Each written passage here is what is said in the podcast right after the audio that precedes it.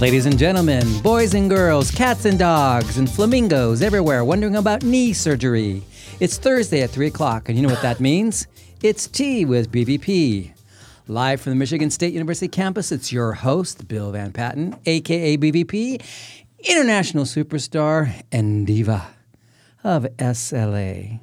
And speaking of flamingos, with me are my co hosts, who are more than just decorative lawn ornaments around here Angelica Kramer and Walter Hopkins. Say hello. I wonder about that. Hello, everybody. Hello. There you go. That's a nice. That's better than last week, Walter. You were a little off with your hello last week. I was. What did think- I say? think- I don't think you said anything actually. Yeah. Oh, were you didn't give me time to say anything Well, no, last I- week. No, you just sat there and mute, and you didn't say anything. So, anyway, so Walter's back. There we go. So, guess what today is, everybody? I'm so excited. Is it something I special? Don't know. Why are you so excited? It's my favorite founding father's birthday. It's Thomas Jefferson's Favorite birthday. founding father. And we have a couple of tidbits about Thomas Jefferson today. I've got some. I think Angelica's got some because he was just, you know, let's forget about the fact that he was a slaveholder. Okay, let's just get that out there and put it out there. We know that. That's, that was bad. But man, the guy had so much going on. Wait till you guys hear. Some of you don't know about Thomas Jefferson. Um, I'm going to tell you a few things about him that you don't know that are related to languages. Um, yeah. So he's he's just he was awesome. And um, I have a surprise. What's the surprise? You got those chocolates from that person. that- We ha- what? Really? No, no, Where no, are no, they? no. I want them. Okay, no, no. This is a different surprise. It's about next week. Want to hear about the surprise about next week? Surprise Yeah. about We next we have week. a special guest next week who will be live here in the studio, sitting in that chair over there opposite us. Ready? Who? Blaine Ray, founder of TPRS. Oh, how awesome! Teaching proficiency through reading and storytelling. Blaine is coming in uh, for a couple of days excursion, doing some things, and Cool. and he is dropping in. I was going to come into the studio that afternoon. Mikey actually is going to bring him, and uh, Does that so mean Mikey will be here too? uh, he'll be in the booth. He won't be here with us in the room. But um, so Blaine will be sitting here taking questions about um, TPRS. I'm going to not grill him, but I'm going to ask him a few pointed questions about some things. Um, and then people will be calling in and, and interacting with us about that. So that's going to be fun. So, Cool. yeah. So uh, write that down in your calendars. Blaine Ray will be here live. Um, and it's not going to just be one on one with me and him. There'll still be a call in show. So people who want to talk to Blaine can call in and ask Blaine questions face to face. Well, phone to phone, face to face, phone to mic, whatever it is, phone to earphones. I don't know. Whatever. Okay.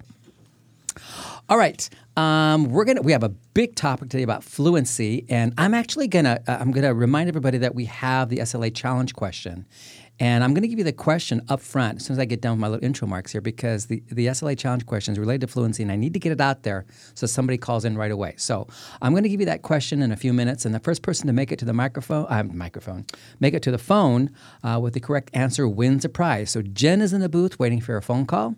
So keep your cell phone close by. We don't want you running to find it and then break a leg on the way. You'll be like those flamingos wondering about knee surgery. You guys didn't like my joke about flamingos because they're all standing on one leg? That it hurts their knee? Okay, never mind. Do they even have knees? yeah, they do. Yeah, there's a joint. There's Yeah. a joint there. I call it a Yeah. knee. Oh. Okay. Anyway, and same for the Diva Challenge question. I'll read that question at some point, and you'll have time to pick up, punch in a number, and say, Hey, Jen, I'm calling with the answer to the Diva question. Okay, so SLA question, Diva Challenge question, call in for those. And of course, we have Angelica's Quote of the Week and Walter's Root of the Week coming up at some point during the show. What's the number to reach us? Somebody. 517 884 43. 21. Again, Got that's, this. that's there you go. That's 517 884 4321. Again, Joan, uh, Joan. Jen is on the lines. I, got, I said Jen, and I read her, Den phone. I had her name next to the phone here, and I put Joan. I just combined it. That's called, by the way, that's called fusion effect in psycholinguistics. Those of you want to know what that's called. So Jen is on the phone, um, waiting for your call. Angelica will be looking at Mixlr. Mixlr. Walter is looking at tweets, and I don't know what else Walter's looking. His fingers are scrolling on the keyboard over there. So, but anyway, don't be shy and pick up the phone. It's going to be a really good topic today. Just what the heck is fluency? What's it all about? Um, so don't be shy. Call us. Again, 517 884 4321. So let me give you the SLA challenge question right away because it forms part of what we want to talk about. So let me do that and then we'll get into the topic. How's that sound? We'll get into something. Sounds Okay. exciting. Okay. I know, Walter, you're lactating, right? Okay. So, in previous, that's an inside joke. For those of you who don't know, on the Golden Girls, on the Golden Girls, one time, Dorothy asked her mother, Sophia Petrillo, "Mom, aren't you excited?" And Sophia, who was like Sophia, was like 83 years old. She turns to Dorothy and goes, "I'm lactating." Very deadpan like that. It's a pretty funny line. Anyway, And Bill likes to repeat it quite I like it because I think it's funny. It's funny. Okay. it's so inappropriate, it's funny. Okay. So here's the SLA challenge question.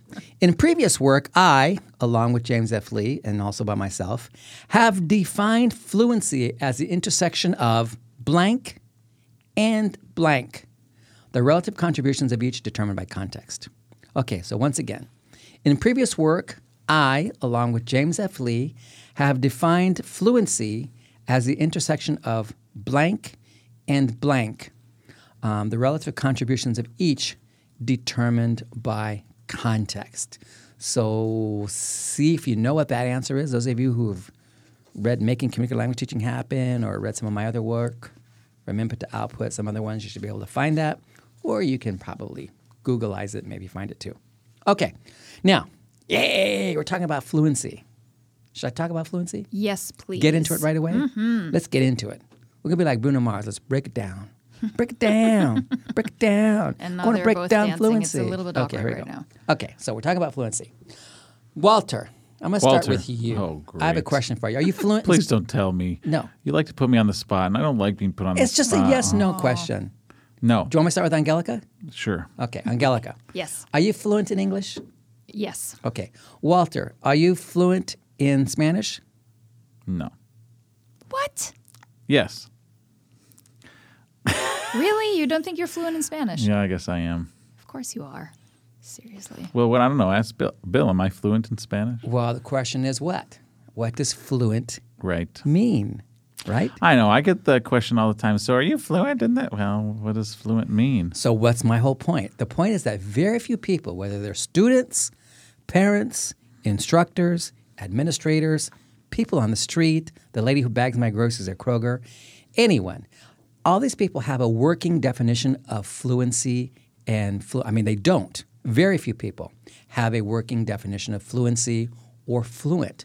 People toss this term around and think they know what it means because they have this Google like or basic Webster definition of fluency. Okay, so, or fluent.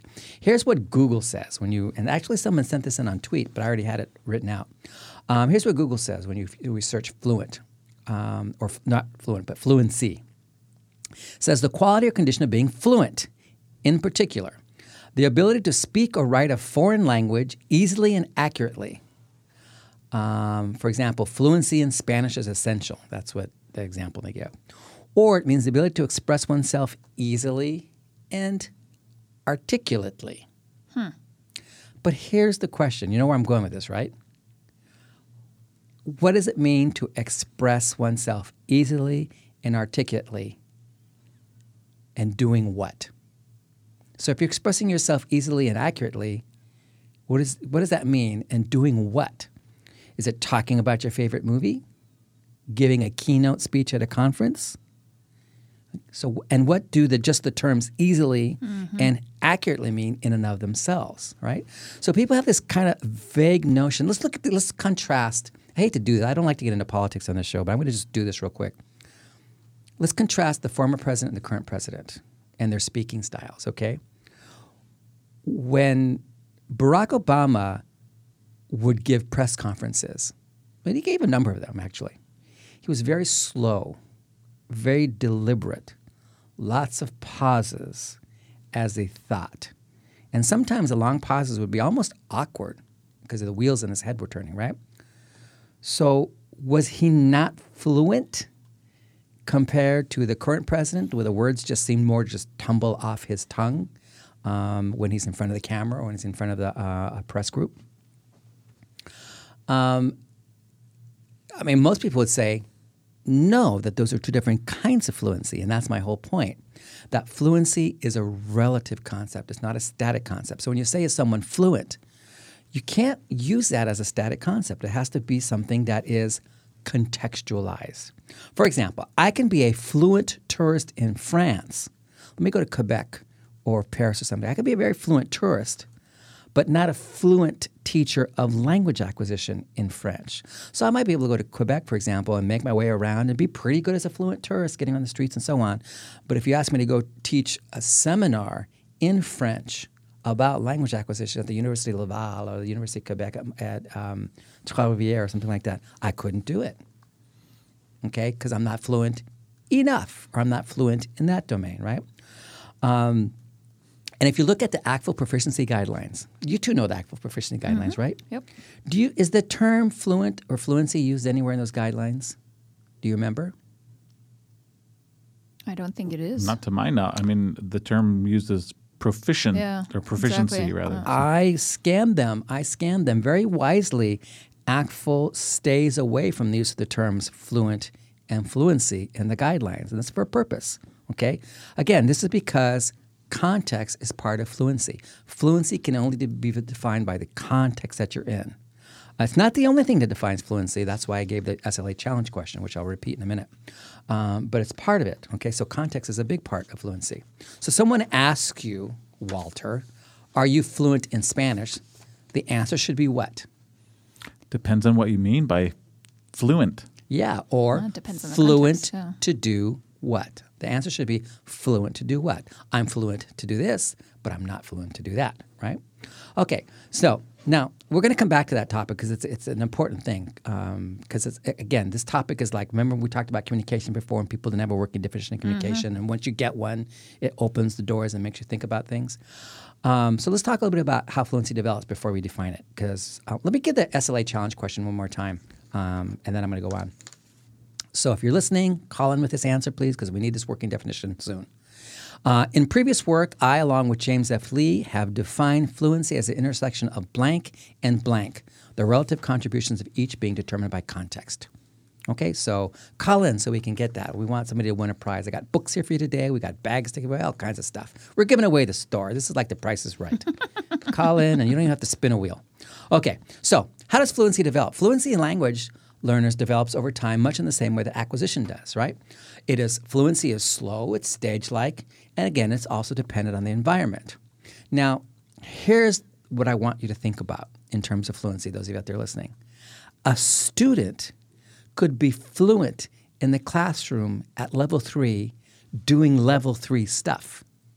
For example, I could be a fluent level three student in a level three classroom, but not fluent doing anything outside the classroom, such as assisting immigrants in a legal office. Unless my class was about assisting immigrants in a legal office, which is probably isn't in Spanish level three, right?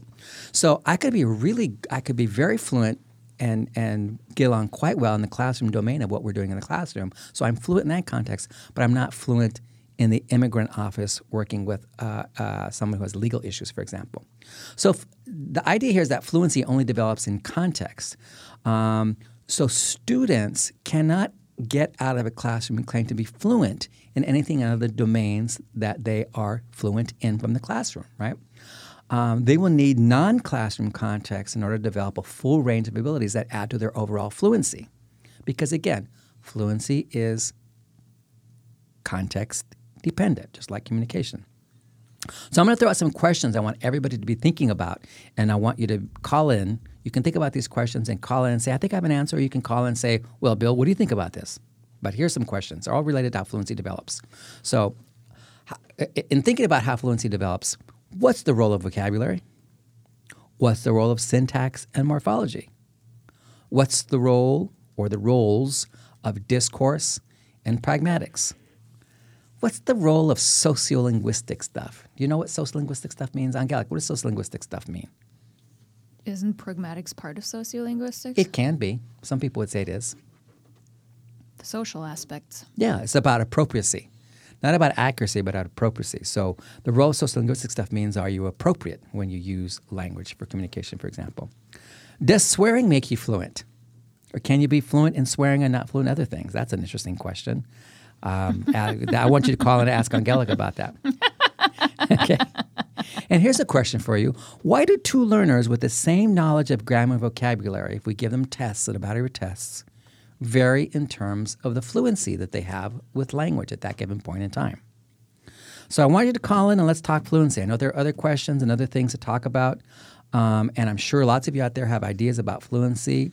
Um, this is again one of those topics we need to get out in the open and and and and clarify and demystify because we use it all the time and we don't want to just talk past each other. We want to make sure we know what we mean when we talk about fluency. Okie dokies. So um, before I go to the Twitter press, can I just make a sidetrack about Thomas Jefferson since it's Thomas Yes, Jefferson Day? Yes, please. And then I'll get back into fluency from the Twitter, the Twitter stuff. Thomas Jefferson was awesome. Did you know that he had a lifelong interest, interest in linguistics and languages? No. Yes, yes. He could speak, read, and write in a number of languages, including French, Greek, Italian, and German. German. Good uh-huh. boy. Good boy. Um, he excelled in classical learning when he was in school and so on. Uh, he learned Italian when he attended William and Mary College in Virginia. Um, and it's at that school where he became familiar with Anglo-Saxon because he became interested in common law and, the, and things underlying, of course, which eventually wound up in our Constitution and so on and the Declaration of Independence.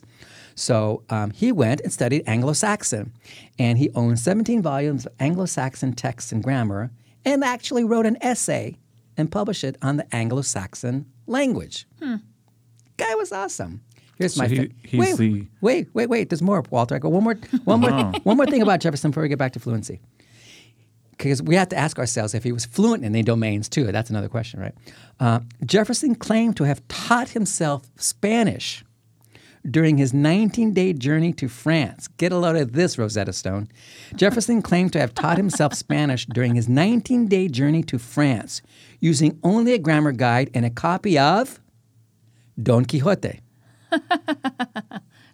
Okay, and then later on, uh, there's more stuff about Jefferson we can talk about later about his actually his work with um, Amerindian languages when he sent Lewis and Clark out on expedition and so on. So we can talk about that later if people want. If, if anybody wants to call in about Thomas Jefferson, that's great too. Everything's everything's open today.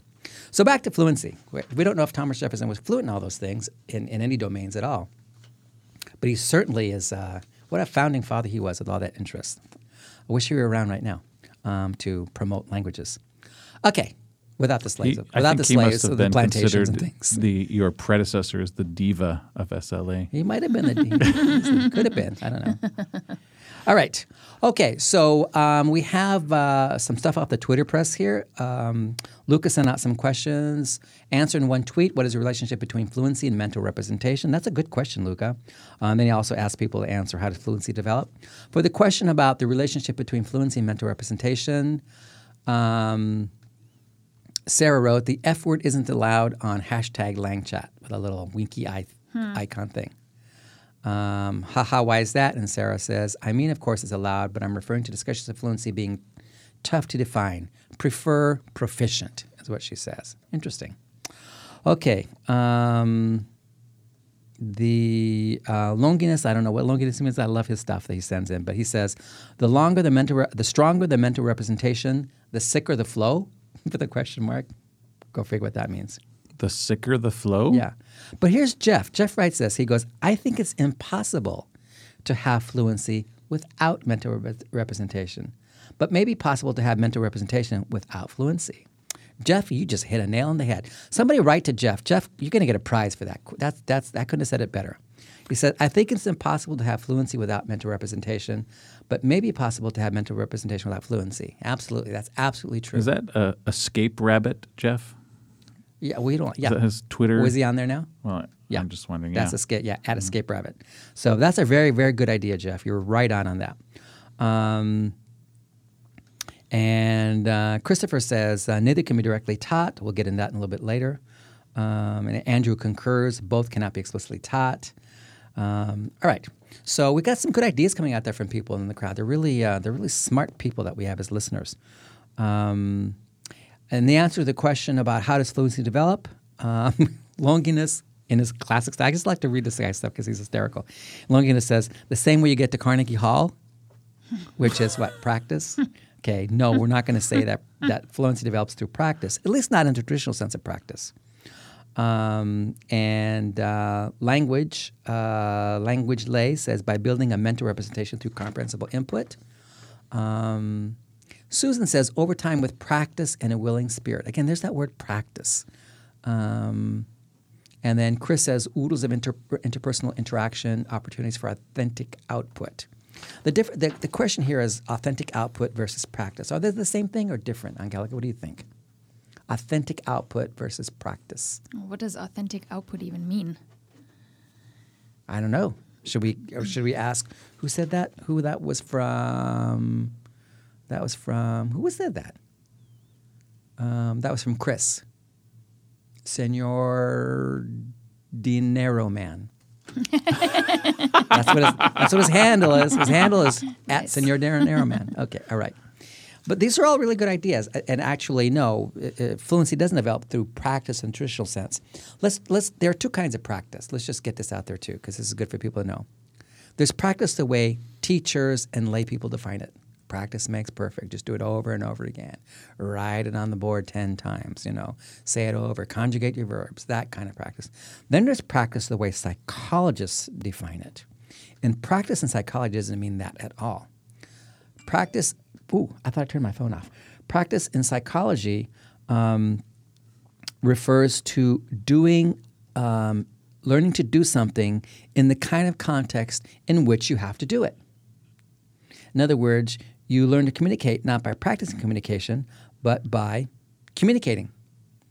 Okay? And so you become, you work on fluency through things that. Oh my gosh, what the hell is this?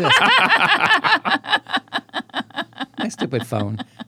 It's Siri. It's She wants to participate too. She's just she's Siri's calling in everybody. She's going to beat you to that SLA question. Yeah, no kidding. Why is no one calling? What is this? But anyway, so psychologists refer to practice as doing something in the context in which you're supposed to be doing it. So you learn to drive by driving.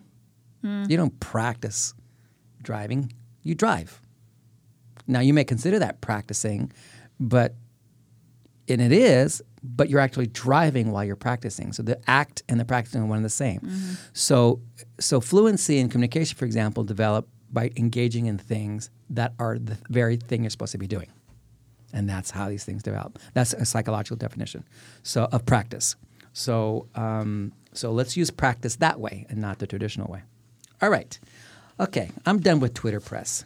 You got any questions? Anything going on in Mixlr? How about some? Uh, uh, let's take Walter. Let's take an email question before um, we um, do your segment because you have a reading this week, right?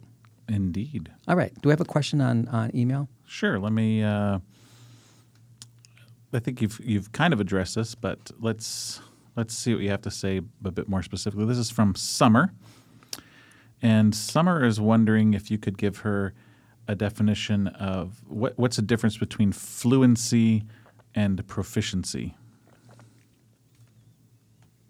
Um, proficiency is something that is measured by a test or some kind of assessment. Fluency is something that's not measured by a test, but measured by success in doing something. Right? Okay. So here's an example. And here's a, here's a metaphor for this kind of stuff. Um, under proficiency, you can either make an omelet or you can't. Or you might be able to um, do an uh, learn to make an omelet in stages. And so you're a novice omelet maker, and then you're an intermediate omelet maker, and then you're an advanced omelet maker. We can measure what that means, right? But then look at this. Look at this. And fluency, fluency works this way. Walter works at Denny's, and Angelica works at the Bellagio. There. Thanks a that. lot. and I go into Denny's and I order an omelet, and Walter makes my omelet. And I go into Bellagio on a vacation, and then Angelica's back in the kitchen. She makes my omelet. Those two omelets are qualitatively different because to be f- to, to be fluent in making an omelet and those two things require different things. And so Walter could be fluent in making an omelet at Denny's, but not fluent in making an omelet at uh, Bellagio. And there are other issues that, that, that I'm not going to talk about because I was waiting for someone to call in with the SLA challenge question. If nobody calls in the next minute, I'm going to have Walter answer the question, and I'm going to give the prize to Walter. Ooh, Yeah. I guess I better look it up. yeah, no kidding. Yeah. you better look it up. You better look it up. I'm going to look it up. So, so, get, so getting back to that question, who was that question from again? Summer. Summer. So getting back to Summer's question, per- I, I look at proficiency as something that that's that tries to be measured and quantified, whereas fluency is looking at the success of something. So Walter's omelet's a success at Denny's, and um, uh, Angelica's omelet is a success at Bellagio. If they switch places and try to do the same thing, Walter would get fired for making a lousy omelet for a Denny's style omelet for Bellagio. No offense, Denny's. Um, and Angelica, the, the the person might come along and say, "What the hell are you doing? You're taking so long. This is Denny's. Don't stop doing that. The, the omelet's supposed to be on the table in five minutes." And so Angelica is not fluent in making an omelet at Denny's. She's got to she's got to refluentize herself, and Walter has to refluentize himself in making omelets in these different contexts, even though they're both making omelets, right? You got basic ingredients: eggs, vegetables, who knows what. Did you just make that up? F- refluentize? Yeah, I just did. isn't Eng- isn't English wonderful? Jefferson would have loved that. Actually, actually, probably not. He was kind of a purist when it comes to some of that stuff, but that's the only thing about him that I could criticize. But anyway, okay. Um, so, um, any other questions? Anything going on Mixlr? Nobody cares about fluency. I thought this was going to be one of the hot topics. I thought Carol would be calling in. Her Hot Her, topics. her company's called Fluency Matters, right? Right? Very Yeah. true. Wow. And then there are people I'll talk about using using comprehensible to gain fluency and using this. And I thought people will go, oh, but fluency, that's a good time. We got to call in about that. So call in about fluency or call in about something else. Karen wants you to know that today is not only Thomas Jefferson's birthday, but there is another type of special day today. Do you know what it is? Uh, it's Good Thursday. Hmm. That's not what she was talking about. Oh, well, it's Good Thursday. That's very true. I will butcher the Spanish language now because it is El Día Internacional del Beso. Is that how you pronounce that? That was excellent, pretty good. Angelica. I'm Thank you. impressed. I'd give you an A plus for fluency. So it's the International Day of Kisses. Kisses and Kissing. Yeah, I did not know that. Who knew? I'll have right? to tell my wife later. You know, she'll say, "Shave the beard off." I'm gonna go home. I'm gonna, a- after this. I'm gonna go home and play that um, Prince song. Oh yeah. No. Yes.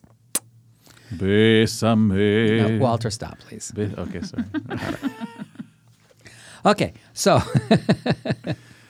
okay, so while we're waiting, I'm going to go ahead and throw out the um, Diva Challenge question too, because maybe somebody call in and we can force them to talk Oh about yeah. fluency. Good idea. So now we're going to have two ch- questions out there: the SLA Challenge question, and you have the SLA Challenge question is absolutely critical to our discussion today. Got let me do that question again, just to to to to, to, to poke people, and then the Diva Challenge question will come right after that. SLA challenge question. In previous work, I, along with James F. Lee, have defined fluency as the intersection of blank and blank, the relative contributions of each determined by context. And no, it's not the intersection of Hollywood and Vine. No. As the intersection of blank and blank, the relative contributions of each being determined by context. Okay, so call in with that answer. Okay, and here's the Diva challenge question. You guys ready for this? Yes. Okay. Bring it on. It has nothing to do with Thomas Jefferson. Hmm. Dakota Fanning, everyone knows who Dakota Fanning is, right? Well, do you know who Dakota Fanning is? do. Oh, there we go. Yeah. Good. I'm proud of you. Okay, Dakota Fanning starred in this movie, of course. Wait, is she a diva already? She's Da- so young. It's not about her. The question's not about her. Okay. good. Dakota Fanning starred in The Secret Life of Bees with not one, not two, but three pop divas. Name two of them. Hmm. Okay, so Dakota Fanning starred in The Secret Life of Bees with not one, not two, but three pop divas. Name two of them. One who got billing over Dakota Fanning, by the way. Okay, so if you have the answer to that question, call in.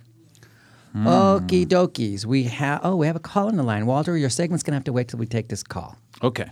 Okay. I think I can handle that. I think you can handle that too. I don't want. I know you're sitting there lactating, waiting to, to get your reading in. Okay, we have somebody on the line. Chris, are you there? Yes, I'm here. Hey, Chris, where are you calling from? Chicago. Yay! Haha. Here's a hint for the Diva Challenge question, for people out there. One of the pop divas was also in the movie Chicago. How's that for a hint? Well done. Okay, Chris, uh, how's life in Chicago right now? Life in Chicago is great. Lots of Cub stuff and whatnot. I took my daughter the other day to Humboldt Park to see uh, Javi Baez from the Cubs. Oh, Uh, great. get They got their rings yesterday. Did you see that? so. I did not see him get his ring, but uh, Yeah. I saw him at Humboldt Park on Monday. Yeah, pretty so, good stuff. Pretty good stuff. Yeah. What part of Chicago um, you Bill, live in, I, Chris? I actually, um, I actually taught at UIC for a year in the Spanish department. Oh, so we have that connection. uh, okay. Yeah, so I, I got to use Sol y Viento and and loved it. Absolutely loved it, and and Can you say that again two and my, times uh, really loud? oh yeah. Just kidding. Yeah, in fact, I love teaching from Sol y Viento so much that uh, me and my Spanish one colleague at the, the high school I teach at, we base our teaching off kind of the same methodology where we have students do uh, a lot of tasks and they do a lot of, you know, quizzing about each other and, and we learn a lot about each other as classmates and Good. whatnot. And, and so it's, Good for you. Fantastic. Do you get to watch? Do you get to, get to watch the movie at all in your class? Uh, yeah, yes. Good. Yes, we did. Good, And good, good. So it was very, very useful. So, okay, Chris, what you calling about? Um, mhm. Well, I uh, I put put up that. I'm Senior Dinero Man, by the way. Ah, Oh, Senor Dinero Man. nice handle. So I'm going to go back to Yes. your, your your twit. I mean your tweet. sure, sure, yeah. And uh, well, I, I was just pointing out the uh, the fact that um, uh, output is is not it's not drilling, it's not just reciting things out loud, but it's it's looking for fluency develops when um, when students have the opportunity to communicate about real things, about authentic topics, things that interest them and Mhm. um, and are important to them, and so you know, Right. real Right. stuff. Right. Right. So, ex- that's true. You know, fluency in reading develops through reading. Fluency in writing develops through writing and reading, right. and then Right. speaking and so on. It developed through communication Mm-hmm. in context in which you communicate. So, yeah. Right, right, exactly. So a couple weeks ago, um, you uh, you were willing to, to read a blog entry that I wrote. I, I think I posted it on Twitter um, about the explicit teaching of grammar. Um, and uh, I remember Walter encouraged me to call in, and I couldn't that day, but I'm calling in today.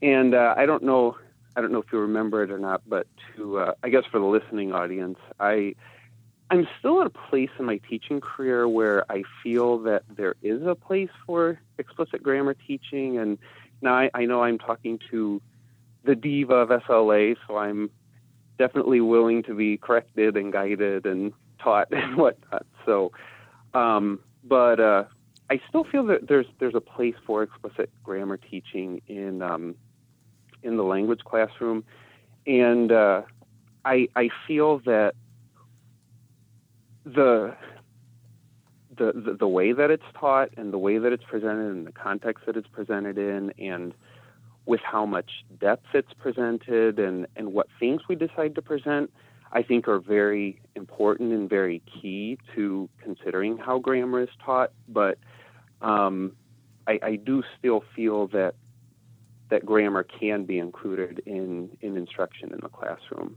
Um, and uh, in, in fact, Bill, um, I read your book, Making Communicative Making Communicative Language Teaching Happen, hmm and I actually read that at UIC. And um, there are a couple pages here that, that I'd like you to comment on uh, when you're talking about processing instruction.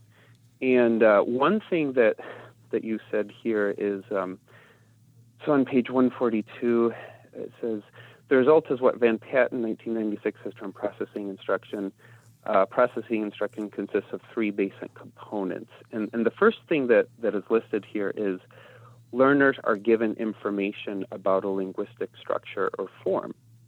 Um, and then on the next page, you start to give an example here um, with uh, past tense, I believe.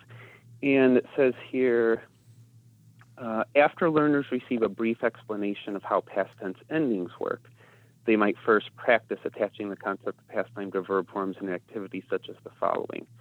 So I guess um, I, I hear you say a lot that explicit grammar teaching is is not effective and it doesn't produce proficiency and fluency and so on and so forth. And so, could you comment on what exactly you mean by giving learners information about a linguistic structure or form, and or giving students a brief explanation of how past tense endings work and then going into other classroom activities? Um, sure. The um, in that example you're citing in all my work in processing instruction, um, the explanation is incredibly brief, brief. So you just tell learners, for example, in the case of Spanish, preterite endings, which I think is the example comes from. Um, You give them one or two examples. You say the stress shifts from the stem to the ending, and the endings look like this. Boom, that's it. Done. Okay. Um, that takes all of 30 seconds.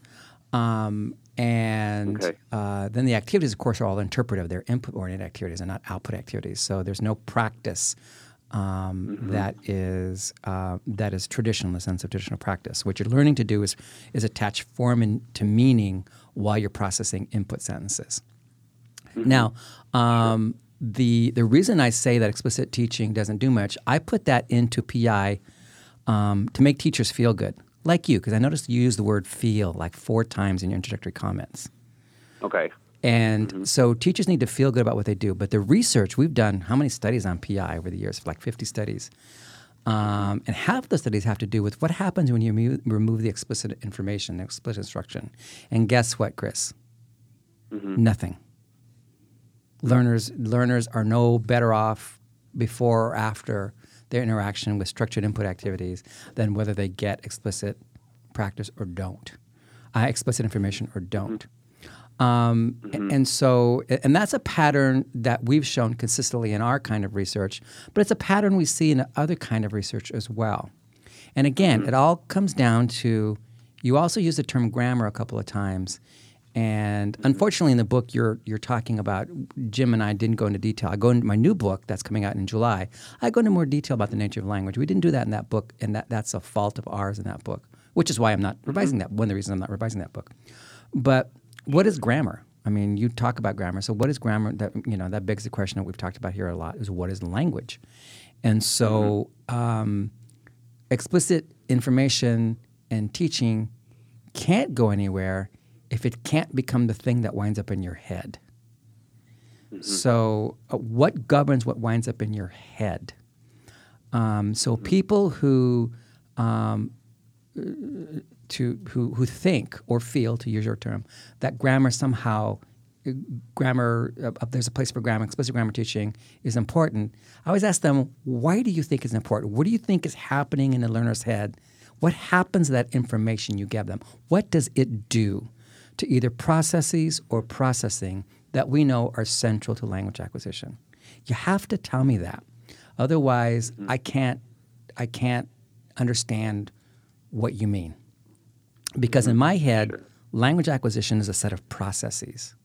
It's not, it's not that you get a product and you take that product and you convert it to something else. So, product would be the explicit knowledge, explicit information, and somehow you convert that into something in your head. That's not how it works. Processes and processing in your head about language are quite different from that.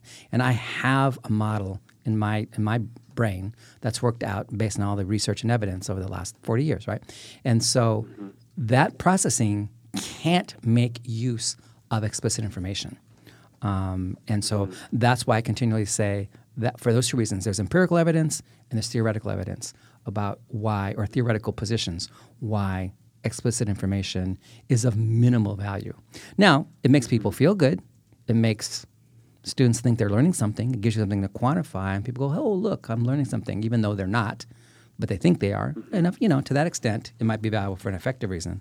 But um, I guess I, I could see explicit grammar teaching organizing the the information and the input students get. So, for example, if if we want students, if we're giving students input with present tense in Spanish, for instance, and you know you have the endings oh, asa, amosan, and um, I, I would say that that presenting them a verb chart can can help organize the the input that's that's coming at them and, and help it help them see what they're learning in an organized fashion. But you see, um, they're not- give them peg. But they're not. But they're not learning those verb forms. That's my whole point. See, that's that's where you and I are on different sides of the of the universe on this. Is mm-hmm. those verb that chart does not wind up in anybody's head. What you get as a mm-hmm. language learner is not o, as, a, amos, ais, an. You get mm-hmm. como, vivo, hablo, tomo. You get these chunks, you get these words that mean I drink, I live, I da da da da. And over time, what happens is your language making capacity learns how to strip off endings as it needs them to create with language down the road. And you Mm-hmm. you don't have a chart in your head. It's not like you you have this chart and you insert a stem and an ending together while you're speaking or, or, or even listening. It doesn't work that way. It can't work that way. I mean, it would your language ability would halt if it worked that way. Um, and mm-hmm. so, and it's not that, and it's not that. Again, the data and the input is the data and the input aren't the o, as, a, amos, i's, on, e, o, o. Those end. It's not those endings. The data are the mm-hmm. words that learners hear. Everything. Remember, grammar flows out from the development of a lexicon, um, and not the other way around. And so, Sure. and so, and, and that's why, again, um, this has to do with research we know, and, and, and as well as theory, and the, and the research confirming some of the theories. Some of the theory is still speculative, but there, you know, the evidence is emerging. I think on, on that side of things too, with the, with the role of the lexicon.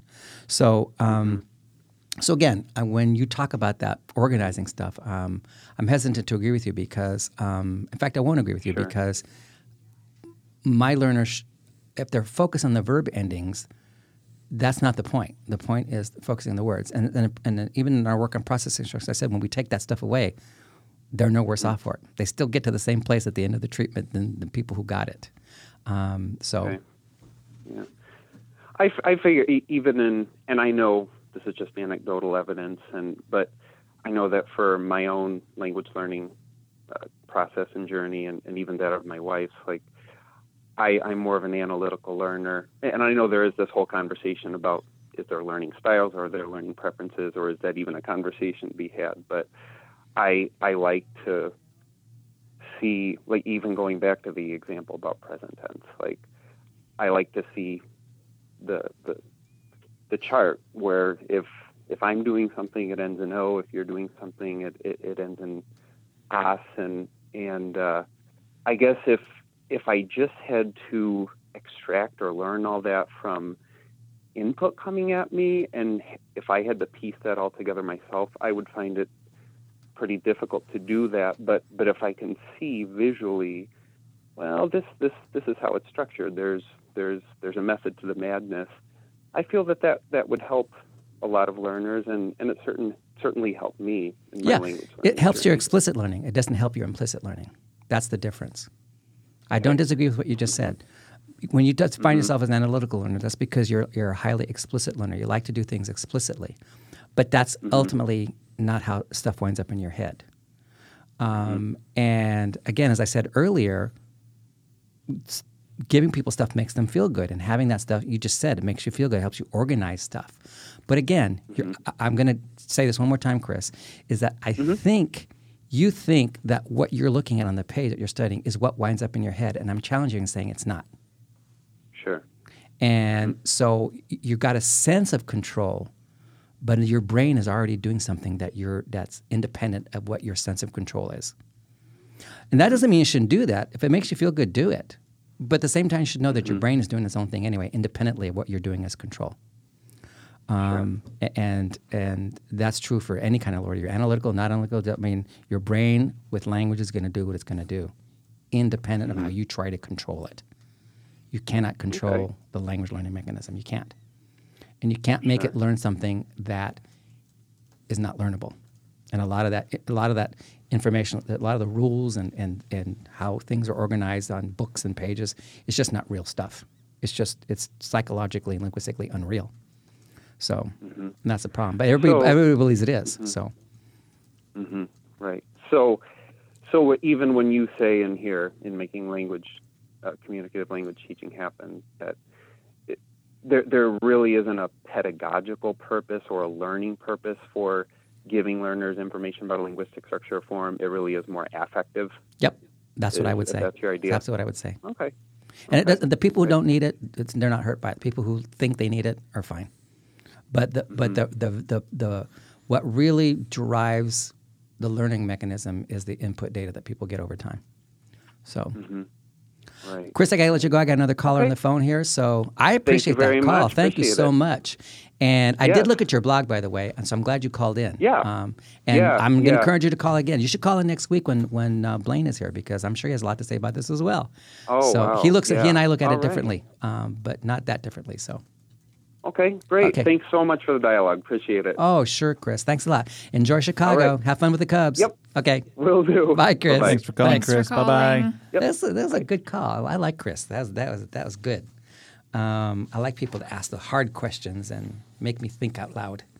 Um, but he's he's typical. I hear a lot of that from analytical people, and a lot of teachers are like that. That's why they get into languages. They're fascinated by the way language works. Like like Jefferson was like that.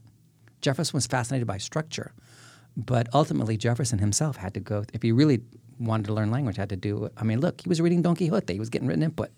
So anyway, um, Luca, do you mind if I do uh, the the next call rather than taking Walter's segment? So um, They're not ready. they're not ready. No. Okay. So I guess you have to. You're stuck with me. All right. Okay. There's a glitch on the phone. Okay. So Walter, go ahead. Give us your segment. You got a little reading for us, Walter? Or a big little reading? reading. Well, I have reading. Okay. ladies and gentlemen. I love when these language educators come out in the mail because they're so easy to use in my reading, and uh, and so I'm actually going to say there's a language educator who's put out by ACTFL here, uh, just uh, I don't know what did I get it a day or two ago in my mailbox. Maybe you've gotten it, maybe you haven't yet, and some really interesting things to read in there interesting reads, whether you are on board 100% with what they what they uh, what they're talking about there or not. But um, I'm going to just bring us to one toward the back here, and uh, it's entitled "Putting Grammar in Its Place to Foster Proficiency Development." It's written by Nicole Scherf and Tisa Gruff, and uh, so I would say read the whole the whole language educator because I think it's an interesting read nevertheless. But lots of talks, lot, lots of talking about can-do statements, and uh, one of the things here that I thought was a good quote, though it says curriculum should be determined by communicative objectives and not the grammar the textbook deems necessary to be covered. So we decide what are good communicative objectives and goals for our classes, not the textbook. So. Uh, there you have it, ladies and gentlemen. That's in the language educator. Just came out here a couple days ago. So get your copy. Yeah, that's actually a good read. We might talk about that in show down the road here, because um, the people are talking tying that into uh, I think core practices and leverage leverage teaching and so on. So, good, good read, Walter. I agree. Language educator does some good stuff. I like what they do. Indeed. Yeah. Um, okay. All right. Uh, no, now we have a caller on the line, right? Okay. So we have Esther on the line. Esther, are you there? Yes, I am. Hey, Esther, I where, am excited. where are you calling from? Uh, Portland, Oregon. Portland, Oregon. Wow. And way out on the West Coast. Yay. All right. Yeah. Okay. You're here. You're going to answer the SLA challenge question? Yes, that's right. Wow. And, Good for you. Let me go ahead. Let me go ahead and read the question again for everybody, and then you can answer it. Okay. Okay. All right. In previous work, I, along with James F. Lee, have defined fluency as the intersection of blank and blank, the relative contributions of each determined by context. What goes in those blanks, Esther? Speed and accuracy. Ding, ding, ding, ding. Yes, Excellent. yes, yes, yes, yes. Yay. Okay. So, Esther, I was really hoping I'd get the prize, though, so I'm not sure I'm glad you called in. for, I've been, I've been uh, listening to the shows for some months, but today is the first time I had the. I got really brave to call. Oh, Well, we're well, glad good you for did, You, good yes. for you. And Yeah. see, and that's I'm glad you answered the question because that's so critical. to Talk about about fluency has to be has to be defined by how fast you do something and how fluent you do it. And this is a psychological definition. If you go into psychological literature, this is what they talk about. But again, Yes. um, speed and accuracy are defined by context. Go back to that omelet thing with Walter and Angelica. You get an omelet really fast at Denny's. You get an omelet a lot slower at Bellagio.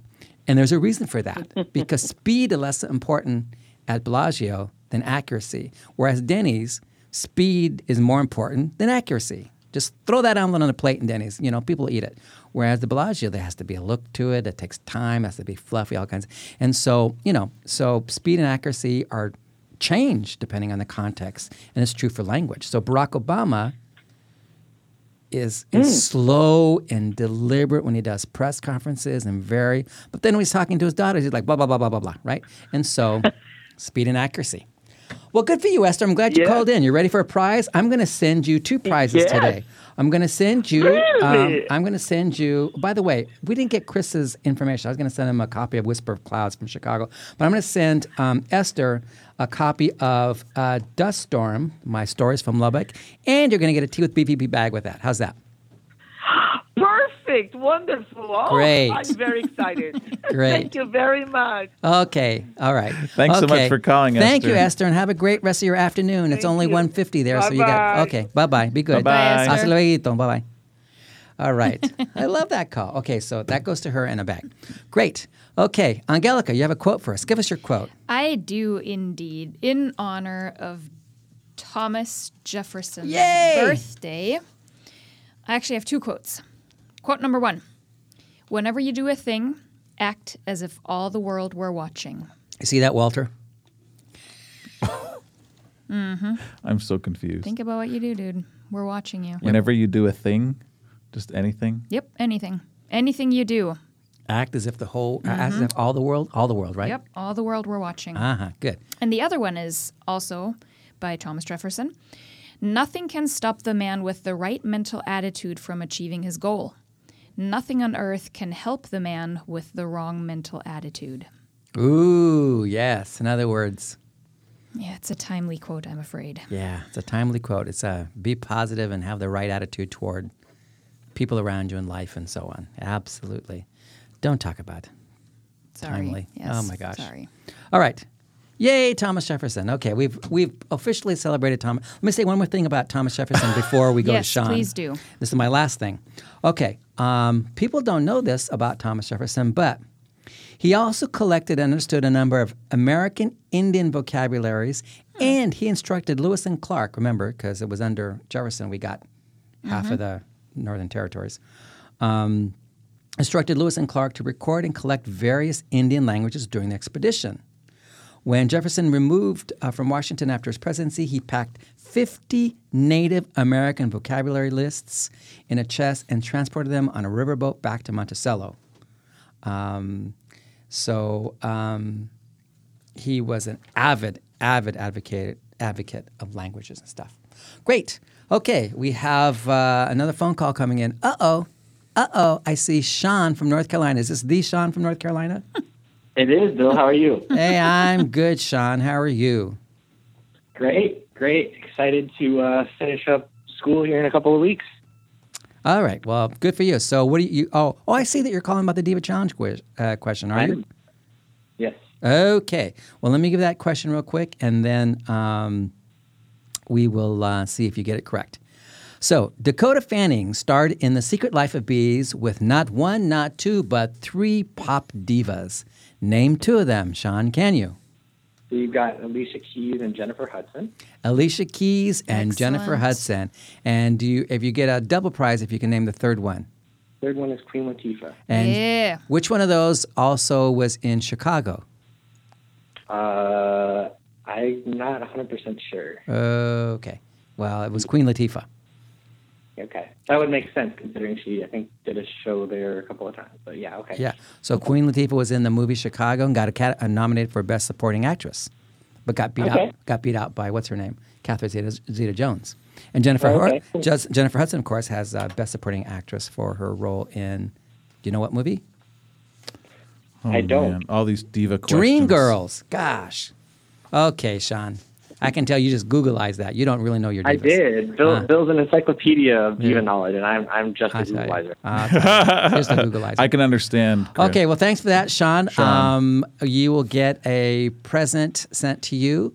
Um, I, 'cause you called before. Did you get a present for something before? Or did you just call in? I don't remember. So, we'll Uh, to- I called last week, and uh, Dustin and I have been talking about what I should be receiving. oh, in okay. All right. Well, then, uh, so we will, we will, we will get you something. Um, okay. So, all right. Well, thanks for calling in. We appreciate that. You're welcome. And keep your Um, keep your state legislator from legislature from doing something stupid. Okay. I know, right? Yeah, they're at it again. They're at it again. But good thing the governor would veto anything they do right now. So good. Yeah, they finally upgraded big time in that position. So. Okay, good. All right. Well, thanks a lot. Okay, Sean, take care. All right, guys. Okay. All the best. All right. Bye-bye. Bye, Bye. Sean. Yay, Sean. Yay, we gave away prizes today. That's good.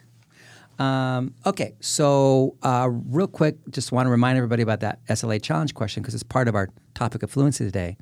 That we have defined, James Lee and I, borrowing from the work of psychology, by the way, we didn't just make this up, uh, ha- have defined fluency in language acquisition and language learning as the intersection of speed and accuracy but the contributions of which are defined again by context. I just cannot remind people enough how context is important, not just to acquisition and to communication, but to development fluency. Context is tied into everything we do when it comes to languages. So uh, again, you can be fast in one context and sloppy, and that's fine. You can be slow but accurate in another context, and that's fine. You can be fast and sloppy, slow and slow. I mean, context it just depends. Okay, so that's why I can be a tourist in France and be fluent because my speed and accuracy are are accepted in certain ways, um, in certain contexts, but not in others. Okay, um, anything on Mixlr, Angelica? Anything coming in? Nope. Nothing, nothing. Well, to give me one more email. We've got like two minutes bef- uh, before we have to hang up. I've got something here. You can make a quick question. Yep. It says respected TESOL researcher Paul Nation says that about one quarter of curriculum of a curriculum should be devoted to fluency development activities, activities that he believes promote the fluent use of known language items. Does BVP agree? Um, no. This is from Stephen, by the way. I don't think I said that. No, because I, I don't agree with Paul Nation, and I'll tell you why. Because it sounds combination, comp, comp, comp, componential. Wow, I don't Is that think the word? so. Oh, Is that the word combination? It sounds like you learn something and then you practice it to get fluent, and that's not what we're talking about at all. You don't learn something and then practice to get fluent. You're engaging in communication all the time, so you're constantly working on fluency. Not two thirds of the time, or one third of the time, or three quarters of the time.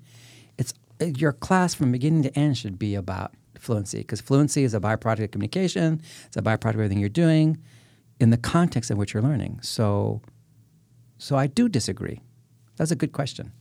Good question, Stephen. And Thank there's you, your Stan. answer. There's your answer. Um, I'll probably hear from Paul about that, but that's okay. Um, but again, I think it assumes a more traditional curriculum where you learn something and then you practice it. You learn something and you practice it. Um, and if you believe in that model, well, then it's true. But I don't believe in that model, so that's why I think it's not true because I have evidence that that's not how language acquisition or fluency develop over time. Okay. Um, are we done? Uh, do we have no Mixlr, no nothing com- coming in? Okay. All right. Should I do one more thing on Jefferson and then we'll wrap up? Yes. I thought you were already done with Jefferson. Well, because we have like we have like half a minute before I start doing my thank yous. Um, did you know? Speaking of fluency, this is relevant to our topic. Jefferson was not an outstanding orator and preferred to communicate through writing or remain silent if possible. Instead of delivering his State of the Union address himself, Jefferson wrote the annual messages and sent a representative to read them aloud to Congress Huh. which continued as tradition until Woodrow Wilson, by the way. Okay, there we are. We're done. Okay. Let's do our acknowledgments. We want to thank our technical producer, Daniel Trago, our media producer, Luca Giappone, the talented and trusted intern who's handling our calls now, Jen, um, our uh, muscle man who's there manning the uh, booth back there with everybody else, Dustin DeFelice. We want to thank the College of Arts and Letters at MSU, especially our dean, Christopher Long. As a reminder, the ideas and opinions expressed in this program do not reflect those of the College of Arts and Letters, any of our sponsors, or any other official entity of Michigan State University. And of course, we thank all of you listeners out there as well. A big shout out to Chris who called in. That was brave of him to call in and, and ask me those challenging questions. I like that. Thank you, Chris. Uh, and of course, we will be back next week at the same time and day with our special guest, Blaine Ray. Until then, have a great weekend. It's a holiday weekend. Take care of yourself. Have fun with family and friends. And happy second language acquisition to everybody. Everybody. Auf Wiedersehen. Bis nächste Woche. Schönes Wochenende. Oh, look, she's fluent in German. Yeah, Am I though? I don't know. I? In And- what context? In the context of saying goodbye, you are. oh, okay. Yeah, fair enough. I and I definitely am not. You're not. In not. Spanish, though, can you do it? Adios, amigos. No, not adios. Sounds like you're never going to see them Hasta again. luego. Hasta la próxima. Hasta la próxima vez. Hasta la próxima. Wow, Hasta so la totally próxima. not fluent. All Wow, right. serious. Okay, kids. That's oh, it. por favor. Goodbye, Por everybody. favor, Have a you great weekend. Por favor. Oh, where's my vodka?